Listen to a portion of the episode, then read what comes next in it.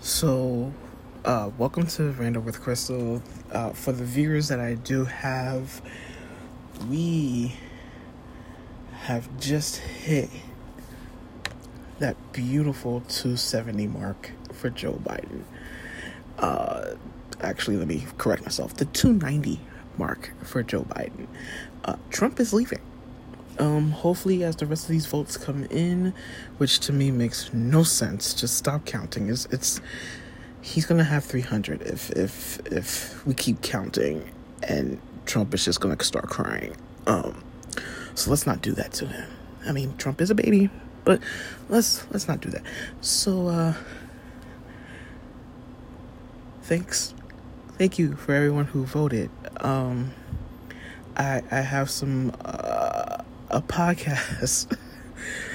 uh, uh, random with Crystal getting ready to, to load up. Uh, just have to put this out there real quick, like, uh, cause 2020 may have started off shitty, but it is ending perfectly.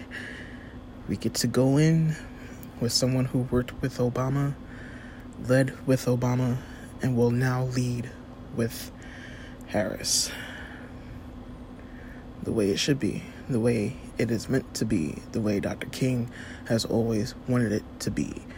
That we, as people of America, white, black, yellow, purple, green, whatever the f- hell you want to color yourself as, we come together as one, we lead as one, and we move forth into the future as one. We did what we did for Gen Z.